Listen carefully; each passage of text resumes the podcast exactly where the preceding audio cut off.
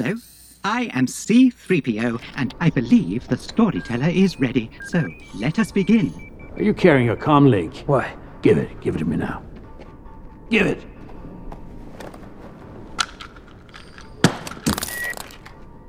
Rule number one. Never carry anything you don't control.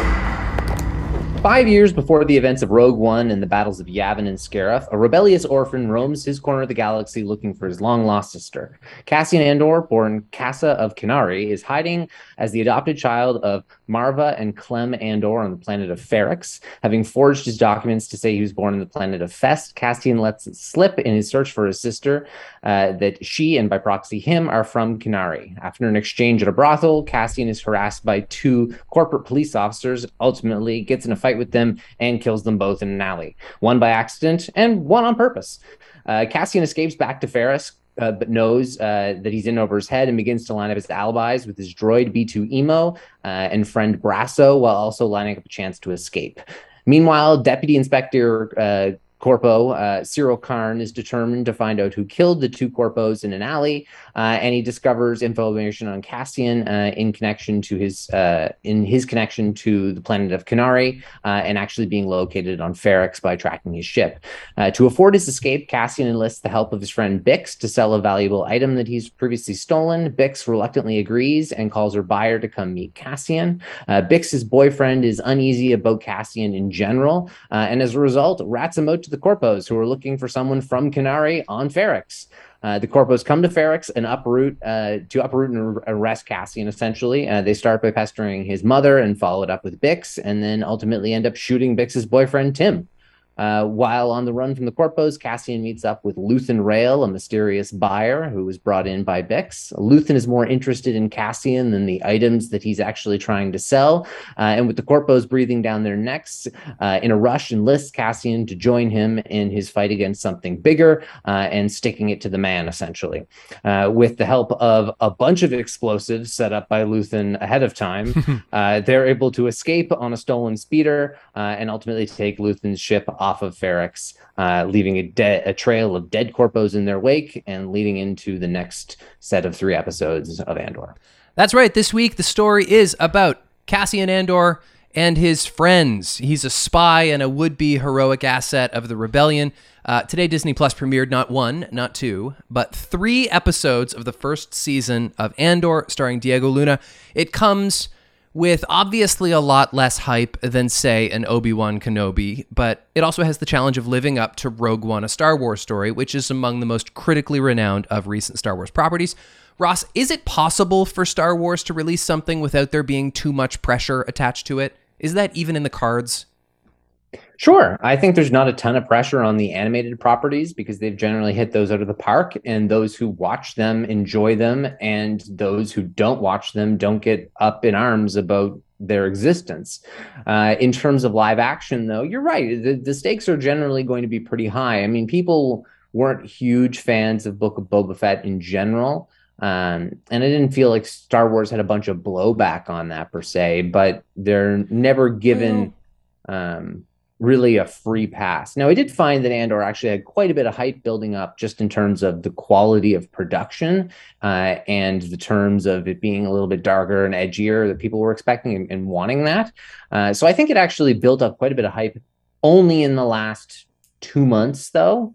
Uh, and that is based off of uh, people's perception more so of what they were going to get than maybe the story uh, itself or the the initial concept, which I think a lot of people were very take or leave. I've mostly avoided uh, comment sections, message boards today, just because I'm very conscious from experience of a fault by Star Wars fans in general to consensify almost everything. There's this consensus about like everything that comes out from Star Wars as either good or bad. We become this monoculture. We have this echo chamber where we've decided that the originals are good and uh, Empire Strikes Back is the best, and the prequels are bad, and the sequels are bad, and Mando is good. And obviously, you and I know that it's a lot more complex than that. And just as as fans of anything, we should be allowed to have our Of own course. opinions.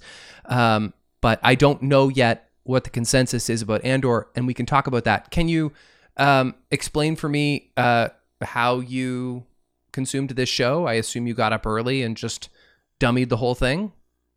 No, I didn't actually. I did get up early, um, but just in terms of my workday started earlier than I anticipated. So I only got through two of the three. And then at the end of the day, I was able to, as soon as my workday ended, I, I watched the third.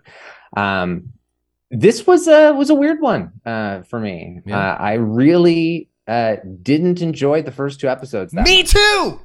Oh, I'm so glad to hear you say that. All day I've been like, I'm gonna have to find a way to convince Ross that it's, No. it's justified that I was bored to tears for those first two episodes. Yes, I completely agree. And so the fact that I sat with just those two episodes all day and didn't have the third one under my belt, which is uh, considerably better than the first two, Yes. in in my opinion. Uh, but yeah, I was extremely underwhelmed. And the consensus, Colin, is an actual consensus online. It seems to be. Uh, and like Kenobi, there was no real consensus on it. It was, was a, uh, quite divided. But yeah, Mando seems to have a pretty strong consensus. Uh, but the consensus online is everybody loves it, uh, and like is crowning it the like the grand jewel of Star Wars TV. And I just don't fucking get it. See, I was Uh, I was kind of aware a of good that. episode three, but I was kind of aware of that, and I think that part of the problem too, and it's it's wrong of me also to make judgments about other people, and of course everyone is entitled to their uh, their own stance and to enjoy different things. But I think a lot of like adult male Star Wars fans for you know decades on have decided that they need their content to be as mature as they are, and so if it doesn't have a Jar Jar Binks, which is a bad example because that is a shitty character. But like, if they feel like it was, you know, it's it's speaking their language, then they kind of have to sign off on it. And I don't really know where I stand on that. I like stories about people talking in rooms. I like character dramas. I like politics. Like uh, some of my favorite content is that and isn't Star Wars. Um, but there was just something kind of, and I think it's the characters. I think there was something really two dimensional about these characters. Cassian, maybe notwithstanding, but even then, I'm kind of reminded that in Rogue One, this guy isn't necessarily a scene stealer. I, I completely agree with you there. Now, I wouldn't say necessarily like because I found the supporting cast to be pretty strong in the sense of I think like in the limited time we saw that character of Brasso, he was really interesting. Uh, I Remind me who Fiona Brasso Shaw is? Brasso is his friend that he builds the alibi with. Uh, Okay. He's the guy who I, I love the line. I, I wrote a few lines down. He says, "You insulted my choice of beverage as host and provider. I was offended by this. You failed to gauge the depth of my irritation. You rose to make your point vocally. I was helping you back into your chair when you fell. You were gone when I woke up. You've come here to apologize. I've accepted your apology. I love, like, I love that guy. I thought Yeah. like great line, good little interaction. I thought Marva, uh, his mother, I think she's really interesting. Sure. Uh, and I even think Bix is is is, is quite interesting. Um, Tim was annoying, and so I was kind of happy he got shot. Uh, but you're right, Cassian is not necessarily a scene a scene stealer. And while Jyn Erso also wasn't the most engaging protagonist in my mind, uh, I found that it had a great cast of characters and a really, of course, important point in time and purpose of the show that it didn't necessarily matter per se. But thus far with Cassian, uh, I feel I'm getting that same sort of this protagonist isn't drawing me in a ton, but none of the s uh, like the peripheral elements of it are that Star Warsy either, so they're not drawing me in either. No, If- and if it's you know what I mean. it's kind of a fine line because it's great if they want to be the show that ages up Star Wars a little bit and is a little bit less for kids. That's that's fine. I think it's great if Yep. they can have that kind of breadth in their content uh, and their development. But there's also something to be said for knowing what you are. Like I heard somebody say, and I think a lot of people have said at this point, that the biggest difference between the success of the Marvel Cinematic Universe and the foundry of the DC Cinematic Universe, like circa Zack Snyder, um, is that it would appear the DC movies are embarrassed to be superhero movies. And I don't know if Cassian's going to have that problem, but it doesn't seem super proud to be Star Wars. And I think that even differed it from Rogue One for me, because if Jyn Erso was kind of a hollow protagonist and, and Cassian was kind of missing something in that movie too, beyond K2SO, maybe the main charm of that movie was like seeing the mean guy from the cantina bar in the streets, or just like seeing a lot of stormtroopers, or seeing Tarkin, or like the familiarity of the era. And I didn't really Hmm. feel like this was Star Wars any more than, you know, some other show with spaceships. Completely agree. I, I felt like it lacked the Star Wars charms, the Star Wars familiarity. Uh, and like you said, like uh, the themes of Rogue One were so incredibly Star Wars, uh, and um, I guess what I like to see out of Star Wars because it's the consistent through line. And I said before, I didn't want this show to be cynical, and I don't necessarily find this show to be cynical thus far at all. But I do find it to be completely devoid of charm, Yeah. other than the tiny amounts of B2EMO.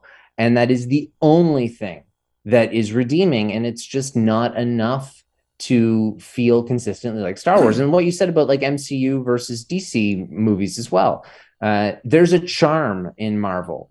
And whether or not it's maybe too jokey in certain areas, and Marvel and Star Wars aren't the same thing, but there's always been charm in Star Wars. I mean, like 3PO and R2 are prominent from the bloody get go. And those are your court jesters. And there is no court jester here whatsoever. No clown. Uh, and you have like this like wimpy Tarkin, which actually I think he's really interesting. Uh, this like corporate police, the the deputy guy who's um, sympathetically pathetic uh, and Yeah. obsessed with order. So he's like kind of interesting, but you're just loaded up with a bunch of those type of characters, whereas you don't have a balance Sure. uh the same way that like this like the like you said with stormtroopers them being familiar and kind of bumbling fools whereas uh, these are a new set of villains like this corporate police that we've never really seen before which while consistent with the way empire would run things still doesn't feel super star warsy No, and you know what? I, I mean, I watched all three episodes this morning, and I haven't spent a lot of time remembering specifics of the three episodes. And that's the other thing is, I'm pretty sure they released all three of these because they knew they needed to get some meat out there. It wasn't a favor to us by any stretch.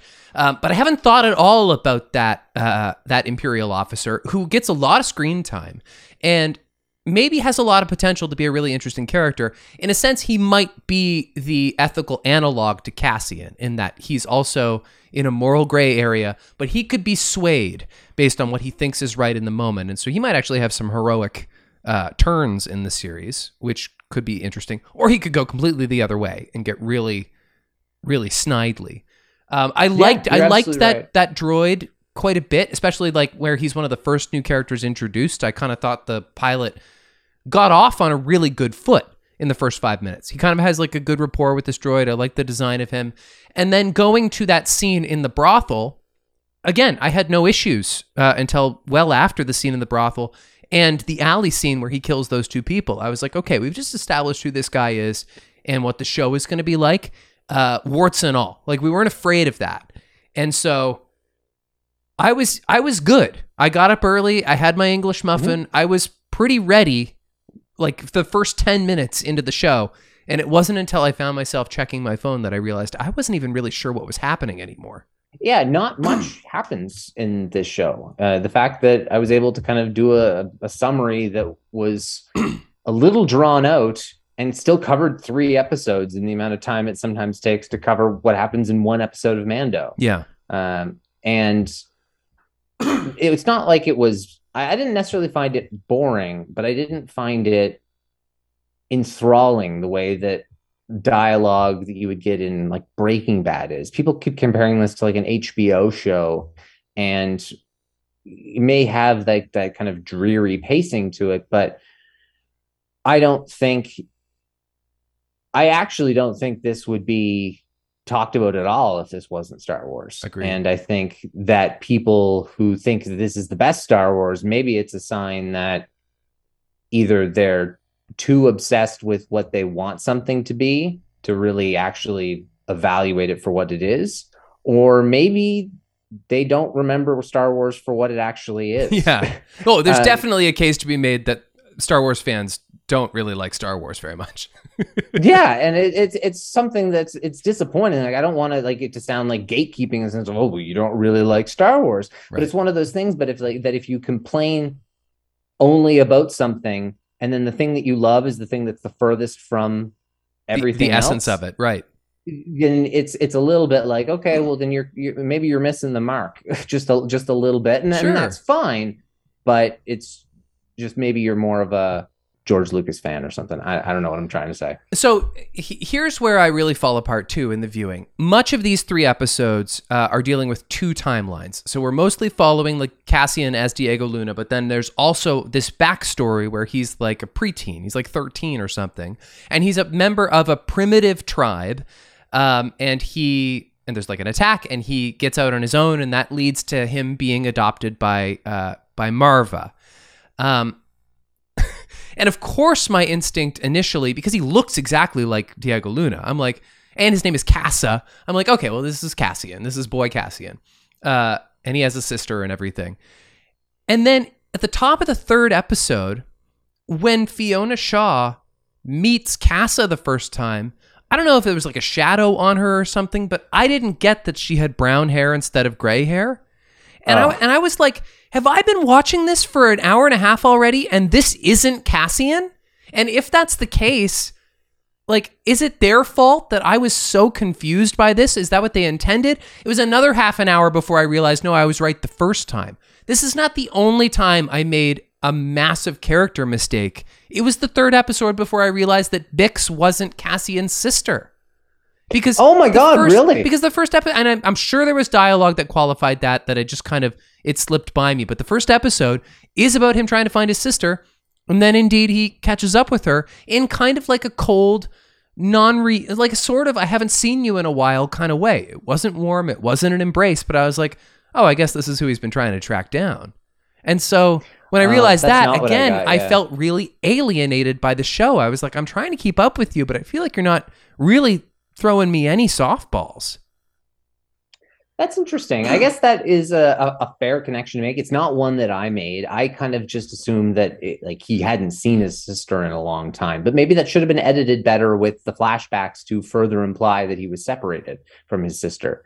Now, those flashbacks, I'm glad you brought them up because I've got a, a handful of issues with them. Okay. Uh, number one, I think they, uh, and this is I, this is m- so mean because you never should insult a child actor, especially in the world of Star Wars.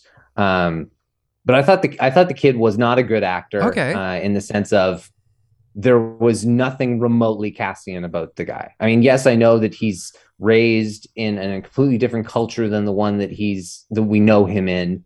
Um, but he seemed incredibly timid Mm. he seemed like the runt of the litter he was um like a he was pushed around he was a follower um and while maybe that's trying to illustrate something about cassian um it didn't seem to make a whole lot of sense and then he throw this throws this weird temper tantrum Sure.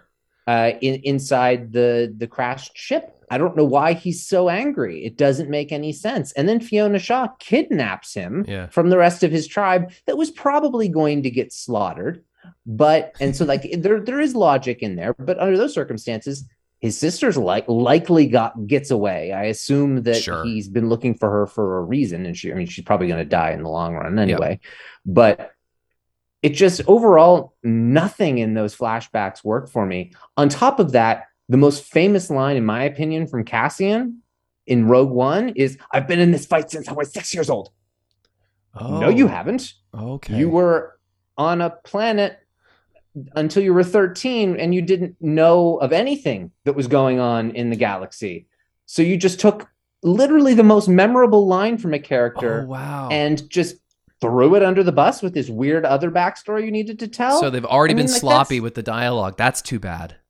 that's like a really big mistake that needs to like when they said that he was born on Kenari and not Fest, like that's a bitch slap to anyone who's ever read a visual dictionary. I knew Cassian was born on Fest. I like the background, like the way that they were able to change it and be like, oh no, they just changed and forged his documents. I don't care. That that that Sure. totally works. Yeah. But this one just like, cast somebody who's six years old for God's sakes. Yeah. Like you just be a little bit consistent, be a little bit like like act like you give some shit about uh, people who pay attention to this kind of thing. Right, and if Boy Cassian, if Kassa was a little bit younger, it would be a little bit more plausible that his personality has to change. It has to come a long Exactly. way. And so I guess we're supposed to take it that he doesn't grow a spine, he doesn't become this um, this renegade until he's taken into the care of these pirates of sorts. Um, but if he's already like thirteen or fourteen, you- you're right. He's he's kind of already built into himself. And canonically, Cassian is supposed to be 21 fucking years old in this show. Oh Which gosh, really? Diego Luna is like 43 or yeah. Oh, they didn't even So try it- to make him young. They could have like shaved his beard. Yeah, his beard, he looks older than he does in Rogue One. Sure, they could have. They could have buoyed six him years later. They could have buoyed him down better. They clearly didn't make an effort towards that. and that's okay but don't then also cast a 13 year old to play somebody like is that really are we supposed to believe that in eight years that child becomes 45 year old diego hey, it's tough on the streets. yeah and also like learns to adapt to the like a totally different lifestyle in less time than he was living in this kind of primitive lifestyle Yeah. i don't know it just little like those were a few things that really didn't line up uh, they didn't pull me out of the show but in any element of retrospect just were bad choices seemingly hmm I also was kind of satisfied to see Tim gunned down, just because he was he was irritating. And also, to their credit, like if we're looking for this show to be a little bit grittier and, and more mature, willfully murdering him in kind of like a, a gutsy way was was an example of that. And so I thought that was good. Good motivator for Mhm. Bix as well. And it also kind of frees her up, kind of gives her like uh, reason to be all the more unlawful on Cassian's side. And so that'll be interesting. Um, I want to talk about I want to talk about Luthen, but first I just want to observe that I think another reason that we felt disjointed from Star Wars is that they didn't give us um, uh, Forest Whitaker. They didn't give us K2SO, which we didn't think they would anyway. They didn't give us Bail Organa, and so like there actually Cassian was the only familiar character, and we only know him from one movie. They didn't give us mon mothma yet No, now Mon I do know I do know that episode four, um, because these are done in arcs, uh, and there's a new director for the next three episodes, and I do know we go to Coruscant and Mon Mothma is in the next episode. Okay, cool. Um, just because screeners were sent out to people uh, for four episodes, and so um, people, a couple people mentioned, uh, don't expect to see Mon Mothma in the first three episodes, but she's in episode four, sort of thing. Well, and maybe this is Um, really uh, encouraging for the quality of episode four. If the critics who generally have said that this show is pretty good, if Hmm. they saw like the show get really good in episode three and four, four even more so, that I, I'm I'm certainly open to it. It's not like I have like a, a nasty taste in my mouth, but this wasn't the start I hoped for. Yeah, I I would completely agree. Uh, and overall, I mean, it just like I saw a poster yesterday for that for the first time. It was a I don't know why I hadn't seen this poster before now, but it was such a goddamn cool poster, and it was uh, an overhead shot of the Imperial Senate with just a bunch of. Uh, like it's the way that they light the room and the way that Star Wars does a great job of this. It's, a, it's just a shit ton when you uh, when you have the bird's eye view of Imperial logos, basically Yeah. because all the pods from an overhead view look like the Imperial logo. And so you just see basically a bunch of Imperial logos, but it's almost like they flip the coin and there's just a couple rebel insignias scattered amongst all of the like the sea in the Imperial Senate. To Yeah. kind of just show like the little budding uh, bits of rebellion and like the, the Mon Mothmas and the Bail Organas. And that got me really excited for the political intrigue. And then I think, okay, this tone that we've seen in these first three episodes, you give me this tone with Mon Mothma at high end parties on Coruscant with the big wigs of the Empire, then maybe this spy thriller with higher stakes in a more familiar Star Wars environment might really work for me. And Mhm. so I think episodes maybe four, five, and six could be exceptional. I'm certainly keeping my um my mind open to it being a, a totally different show because I mean even the the fact that we've had one director for three episodes it builds a tone and then we've got a new director and so it's going to have a bit of a different tone. It might even have uh, different writers because I know there's different writers for different parts of of the season. So uh, I, I'm not judging the rest of the the season by these first three episodes, and even episode three, like we like we said, it is a is a a much better incline that hopefully we're just kind of ramping up with. These we are moving to week by week releases. It's not like they're doing Yes. another trilogy. Yeah, that's probably for the best, honestly, to create intrigue. I, I, I think I felt a little bit, um, a little gassed by what they gave us. Two is one thing, also, but I think Hmm. that's what we got with Obi Wan. That was exciting. But knowing I had to get through three this morning, especially where it kind of started, Rocky, I was it, it just made things all the more challenging. It was disappointing in that I like to I like to watch them all right away, and I just ran out of time. Yeah. and so th- that was something where I was like, well, this is not too much, but uh, this is literally more than I have time for in the morning. And so, yeah, it'll be good to have it back to a week by week, and then yeah, I can just um, have a, a bit of a, bit of a nice morning slow burn with the with with the show and watch watch them one at a time. They're pretty slow rolling out Luthen as well. Stellan Star- Skarsgård's character. I don't think he says anything in the first two episodes. He's seen in the second episode, but he's quiet, and then he actually is Hmm. very prominent in the third one. And he's good. He remains mysterious, um, and certainly the escape with the the chain spools falling from the ceiling was the highlight of all three episodes for me anyway. Like that was the action I had been really hungry for all morning. It was really good.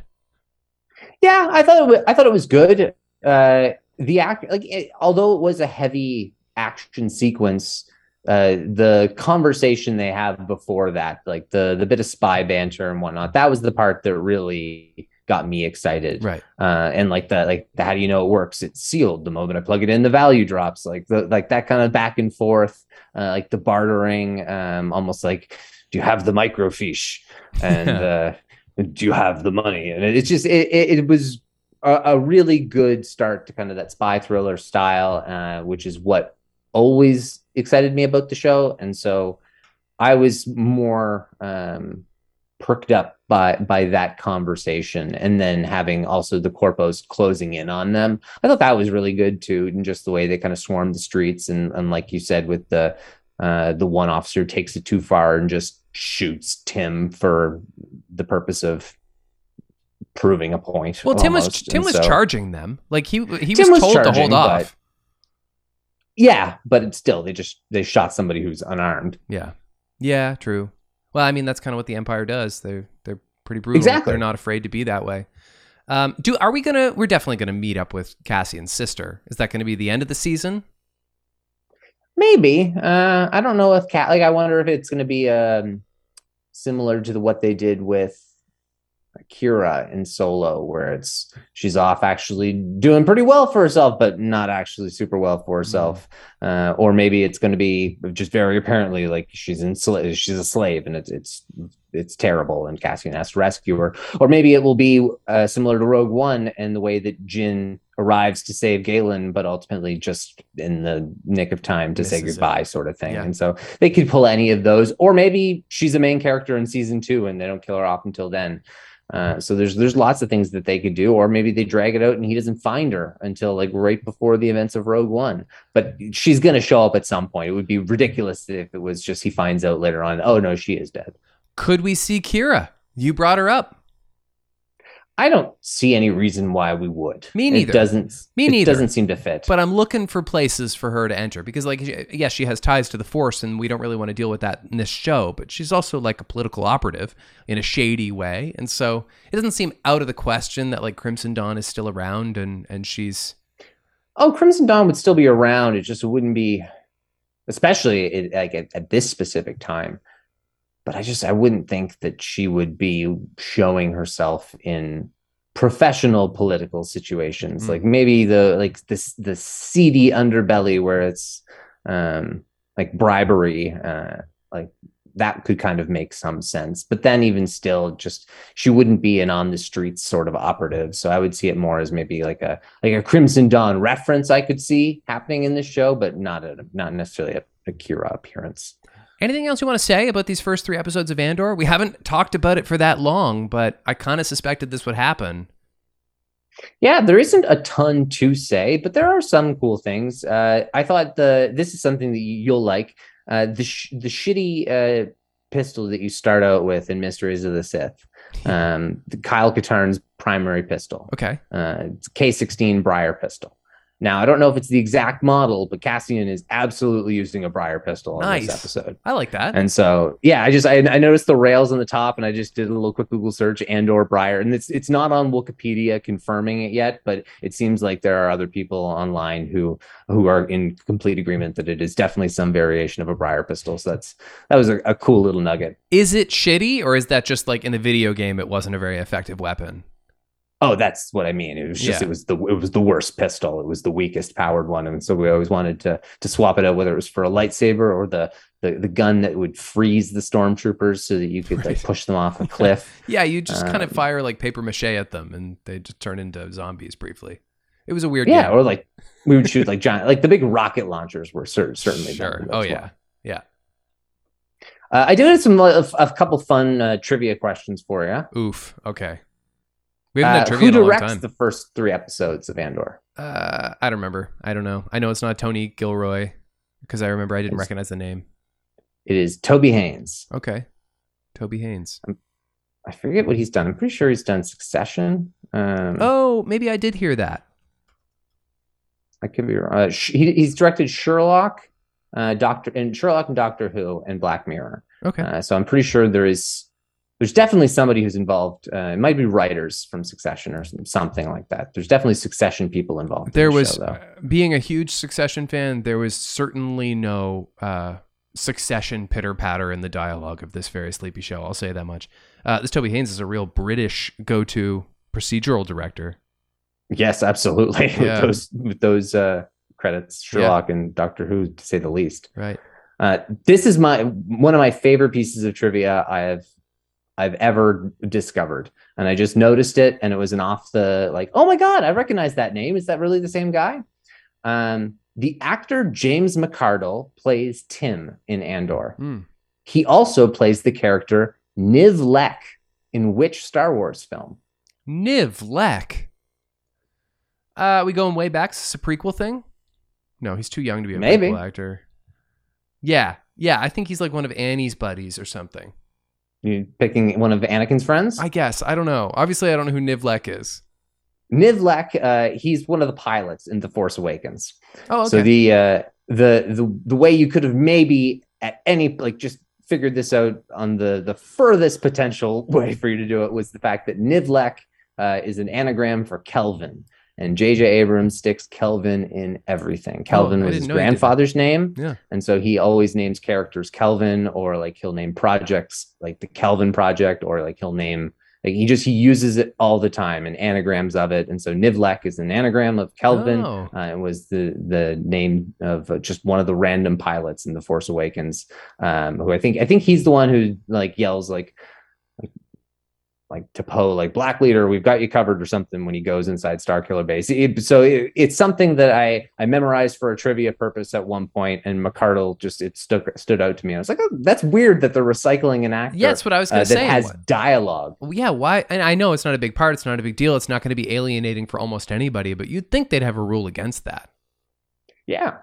But I think they've done that uh, in a much more sizable way with um, MCU. I think there was somebody who was in like Agents of S.H.I.E.L.D., who was like a main character in that and a main character in Eternals. Oh, Uh, So I. I think that is one of the biggest like reuses of an actor. right. Uh, I think they've done it a couple other times, and so when you're recycling a lot of these same people between, uh, like production people between MCU and Star Wars, I'm not shocked that they did it again. Uh, but I agree, it's probably not the best move. no, well, we're not going to see Tim again anyway. No. And the master question: uh, Luthen Rael wants to buy what item from Cassian specifically? Is it a ship for forty thousand credits? No, uh, although that would be uh, like a, a, you could buy a decent ship for forty thousand credits. Was it 4,000? Um. No, it is forty thousand. Okay. Uh, uh, so you, you were right in that, Oh. um, which is the reason why when Han charges like seventeen to Luke and, and Obi Wan in A New Hope, it's it's ridiculous how much he's charging. But no, it is an NS nine star path unit, which is basically an Imperial built, almost like a Wayfinder, but not for like uncharted Sith territory. oh, okay. So it was that like hard drive thing. I I kind of thought Yeah. for some reason I maybe because I Pathfinder or Wayfinder sounded to me like a vehicle.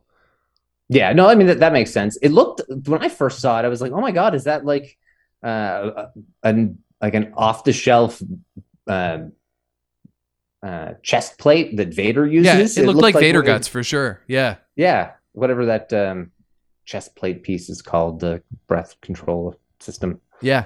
Yeah. I thought that too. Uh, yeah, those are kind of just a couple little fun trivia things. Um, nothing else. Uh, it was beautiful. Uh, score was great. Acting was great. Um, I agree But, the uh, music was I'm- really good. I did notice that the music was good. Yeah, the drumming was really cool. Uh, and like that, like the line uh, from Marva, "That's what a reckoning sounds like." And so that was uh, nice and, Yeah. and ominous, and in building some suspense for for the bad guys, and also getting them out of her bloody house. Um, and I want to see more B2EMO. He was uh, he was probably my favorite part. I'd like to see But uh That's Mar- everything. I'd like to see Marva call somebody a freak because nobody says the word freak like Petunia Dursley. It's iconic the way she says that word. That's her I'm surprised legacy. I'm surprised there's not more crossover between Harry Potter and Star Wars actors. I don't think there's that many. No, I Uh, guess I- not. A lot of like real, um, like prestigious British theater actors in in Harry Potter, uh, and Hmm. and Star Wars has a lot of British people, but it's also, you know, pretty Hollywood now.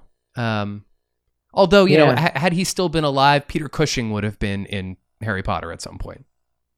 That's true. And uh, Alan Rickman auditioned, I think, for the role of Jerjerrod in Return of the Jedi. Okay, Um, he's the kind of the the head Moff uh, who uh, uh, we shall double our efforts. Um, the Emperor is coming here. kind of a Uh, shame. It would be really nice to look back at that, and he's like kind of got a small part in Return of the Jedi. That would have been great. Yeah, that would be so cool. Yeah. a little young Hans Gruber slash Snape. Yeah. Um, okay. A- any other uh, outside Andor news? No, I wouldn't think uh, so. Nothing really on on the uh, the news front at all because everything has been so focused on uh, on, on this coming down the pipe. And uh, episode four, people speak very highly of it, and everybody seemed to love these first three episodes. And so uh, I am very excited for what's to come. And uh, uh, and it is still nice. It's it's nice to see everybody raving about it, and it's not like Sure. I disliked it. And so I'm I'm glad it's it's on this side of positivity to say the very least. And like, I don't want for you not to have enjoyed it either, but I have to admit, like, I'm a little relieved because I just kind of felt pissed about it for a little while this morning. And then I kind of got the impression, although I didn't look into the message boards too much, I kind of got the impression that I was in the minority. And I was like, damn, am I going to, do I have bad taste? Like, I was like, do I, I often am like really not seeing what other people see, or I really like something that like generally people think is schlocky. And so, um, open minded for sure, but I feel a little a little more seen knowing that you and I are on the same page here. Yes, I- I'm glad we're on the same page as well. Uh, overall, the world jumped for joy when when the singular X-wing came on the screen in Mando, uh, and there was there was no moment like that. But it doesn't mean that this show can't still like ramp up to something incredible. Sure. It's a slow burn, but that doesn't mean it's not going to get as hot at the end. Right. So Right. Absolutely. All right. Well, we would love to hear your thoughts on Andor, especially if you disagree with us. Please let us know. Tweet at recorder66, email recorder66podcast at gmail.com, um, and be sure to rate and review on your preferred podcast app so we can be found by other uh, like minded Star Wars fans. Or if you're with us on YouTube, uh, be sure to like and subscribe. We're going to be back next week to discuss episode four of Andor. Uh, hopefully, the trajectory just keeps building, uh, and we're going to be with you then until we are together again. may the force be with you.